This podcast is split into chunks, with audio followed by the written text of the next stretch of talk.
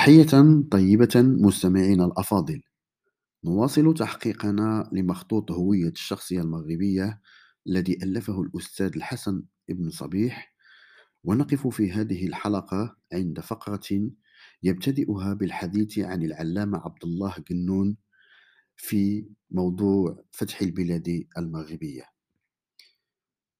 من هنا ندرك أبعاد كلمة الشيخ عبد الله جنون حين قال في نبوغه هذا القطر المغربي القليل الحظ أنه تشوف قائم على تحصر شعب برمته.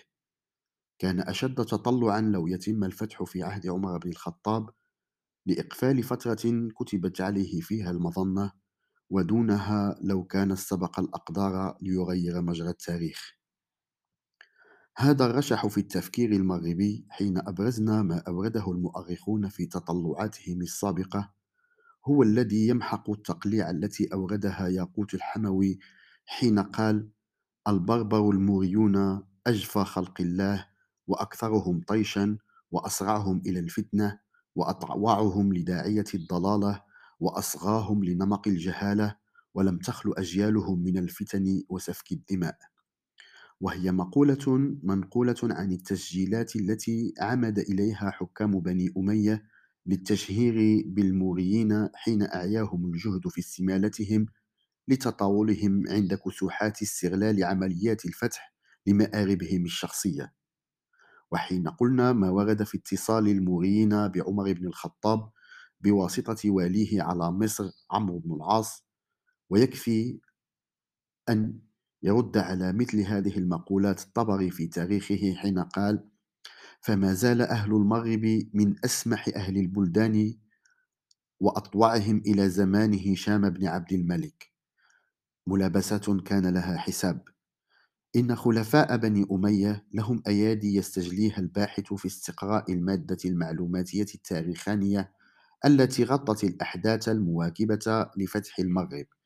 شكلت ملابسات تنطبق على ظروف تواجده تواجدهم السياسي في أوانها وتبرز الفارق الكبير بين تطور مطامع أجيال في الأمة الإسلامية. تفاضل فيها على قدر قربها من الرسول أو عهدها معه. ونحن لا نريد أن نقيم احتكاما ولكن نريد أن نجلو للأبناء فروق الشخصيات واختلاف النوايا في حكام المملكة الإسلامية التي آه، تموج فعل القول فيها وفعل العمل بين الثوابت والمتغيرات في تلك الفضاءات الزمانية لهذا النسق التاريخي. وحتى إذا ترك العرب الأرض للمصريين فما عسى يكون خراجها وجبايتها وأرض النيل معروفة ثرواتها الفلاحية والمعدنية. مما لا يجعلنا نجد مقاربات لعقد موازنة بين مردود الثروة الفلاحية مثلا والظروف الاقتصادية لها وثروة البلاد المغاربية وظروفها الاقتصادية يوم ذاك لذلك ليس سرا أن نشير إلى أثر الفتح الإسلامي العربي على العرب المسلمين. ففتح بلاد فارس وحدها يعطينا ما أفاء الله به من المغنم حلالا طيبا والناس فيهم يومها خلفاء الرسول الراشدين. ولقد حفلت أمهات كتب التاريخ للقدامى المعتمدين بكثير من التيه الذي ما كان المسلمون لثروة مغانم هذه الربوع المغاربية قبل به. ولكن الواجب أن نشير إلى تهافت العرب الفاتحين على موارد هذا البلد. فهم يعرفون ما اشتهر عنه من أنه محط الممرات التجارية لقوافل تجارة الذهب والفضة. وغير ذلك مما استحكم العمل في حركة النشاط الاقتصادي من قديم والمغرب يعتبر مدخل إفريقيا بما فيها. وعند الدكتور زغلول تحقيق يقول فيه أن أكبر جماعات قبائل الصحراء الجنوبية والمؤدية إلى بلاد السودان غانا وكوكو من قبائل لمتونة ومسورة ومعلوم أنهما أول من استقبل الفاتحين.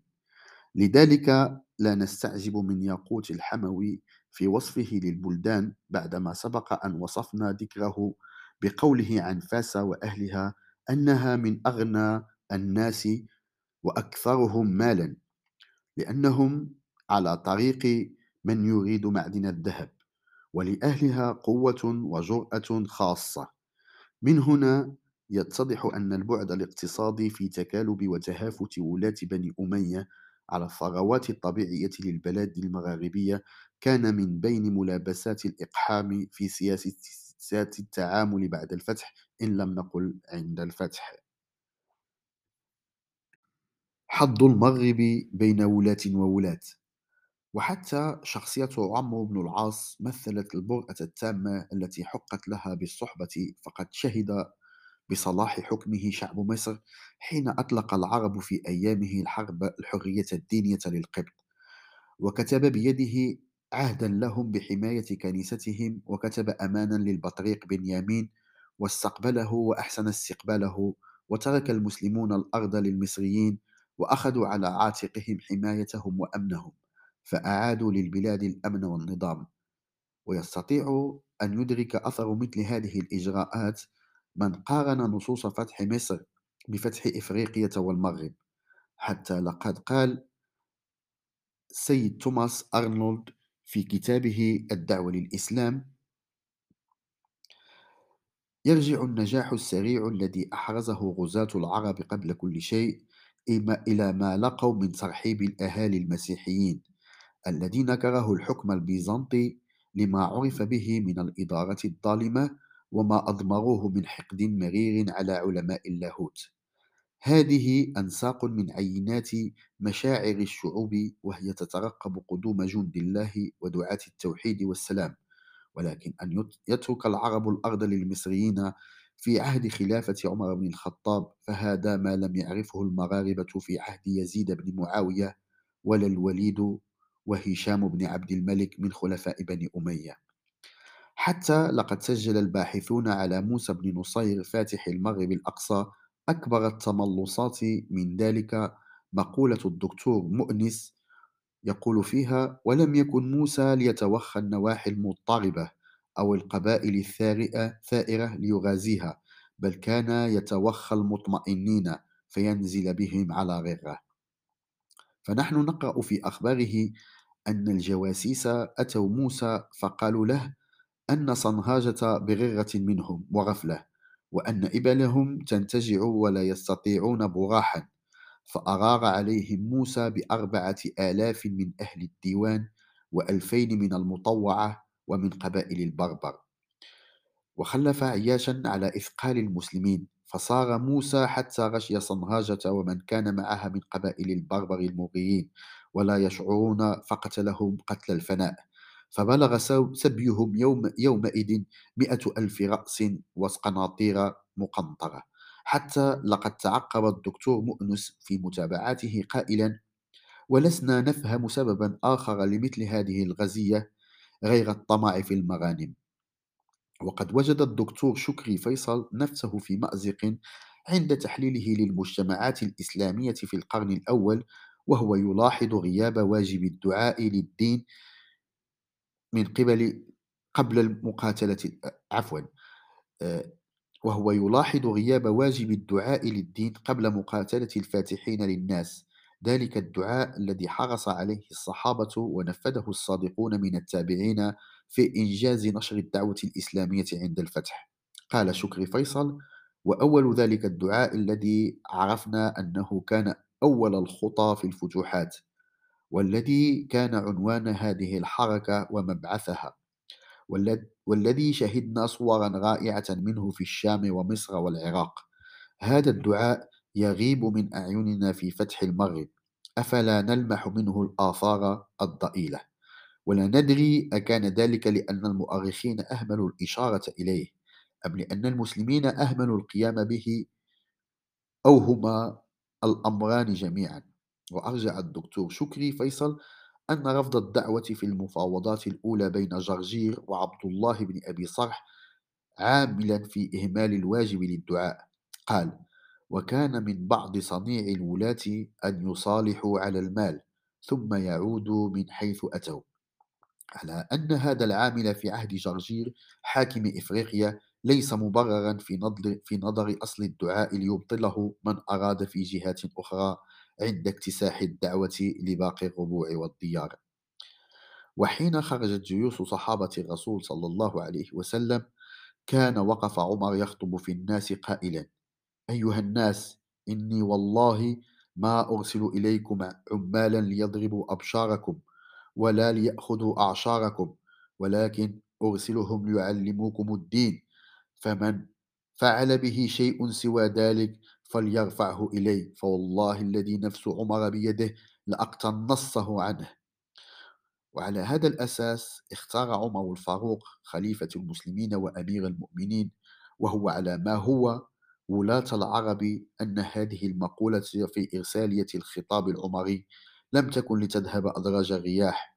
لقد تناقلها الناس في أوانها ووعوها وعرفوا ما لهم منها وعليهم فيها بسرعة البرق.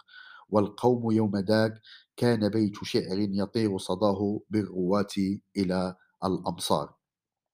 فما بال قرار يتعلق بمصير شعوب وبمصير حكام لا تتلقفه القواعد الشعبية يومها في حينه وتروج له. هكذا كان حظ من كتب الله له سبق الفتح شأنه شأن فضل السبق بالشهادة في الإسلام. في حين نجد الخليفة هشام بن عبد الملك حين وصله خبر معركة الأشراف وهي معركة حدثت سنة 122 للهجرية للهجرة الموافق لسنة 740 بالقرب من مدينة طنجة وانهزام جيوشه واندحار عماله الجائرين على يد المغاربة. يقول والله لأغضبن لهم غضبة مضارية. ولأبعثن لهم جيشا أولهم أوله عندهم وآخره عندي. ثم لا تركت حصن بربري موري إلا جعلت إلى جانبه خيمة قيس قيسي أو يمني. كما أن صفات المفارقة وعيناتها بين تشريع الراشدين وتشريعات الخلفاء بني أمية ما يمكن أن نقارب فيه صفة تقسيم الفيء مثلا بالمدائن عند الطبري في تاريخه وبين نظام الأراضي المفتوحة في السواد ونظام الجزية في عهد عمر وأنظمة الخراج فيما بعد ذلك.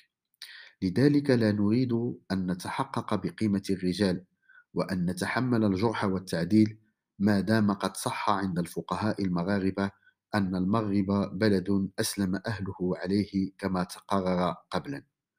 ونحن أوردنا هذه الطروحات لأننا نرى أنها بمثابة صميمية التأسيسات التي سيقوم عليها نسق التعامل في الفتح بالبلاد المغاربية. ليكمل تشريح استعراض مصداقية التقرير ما نحن مقبلين عليه في باقي فصول هذا الكتاب التي هي مضمون ما بسطناه في هذه التموضعات لنتمعن في تاريخ هذا الإرث الكبير الذي تحمله المغاربة لاستجلاء غوامض الحقائق المسكوت عنها من لدن الأولين إشفاقا وأدبا وأحجموا عندها واكتفوا بالإشارة لها أو الإيحاء إليها.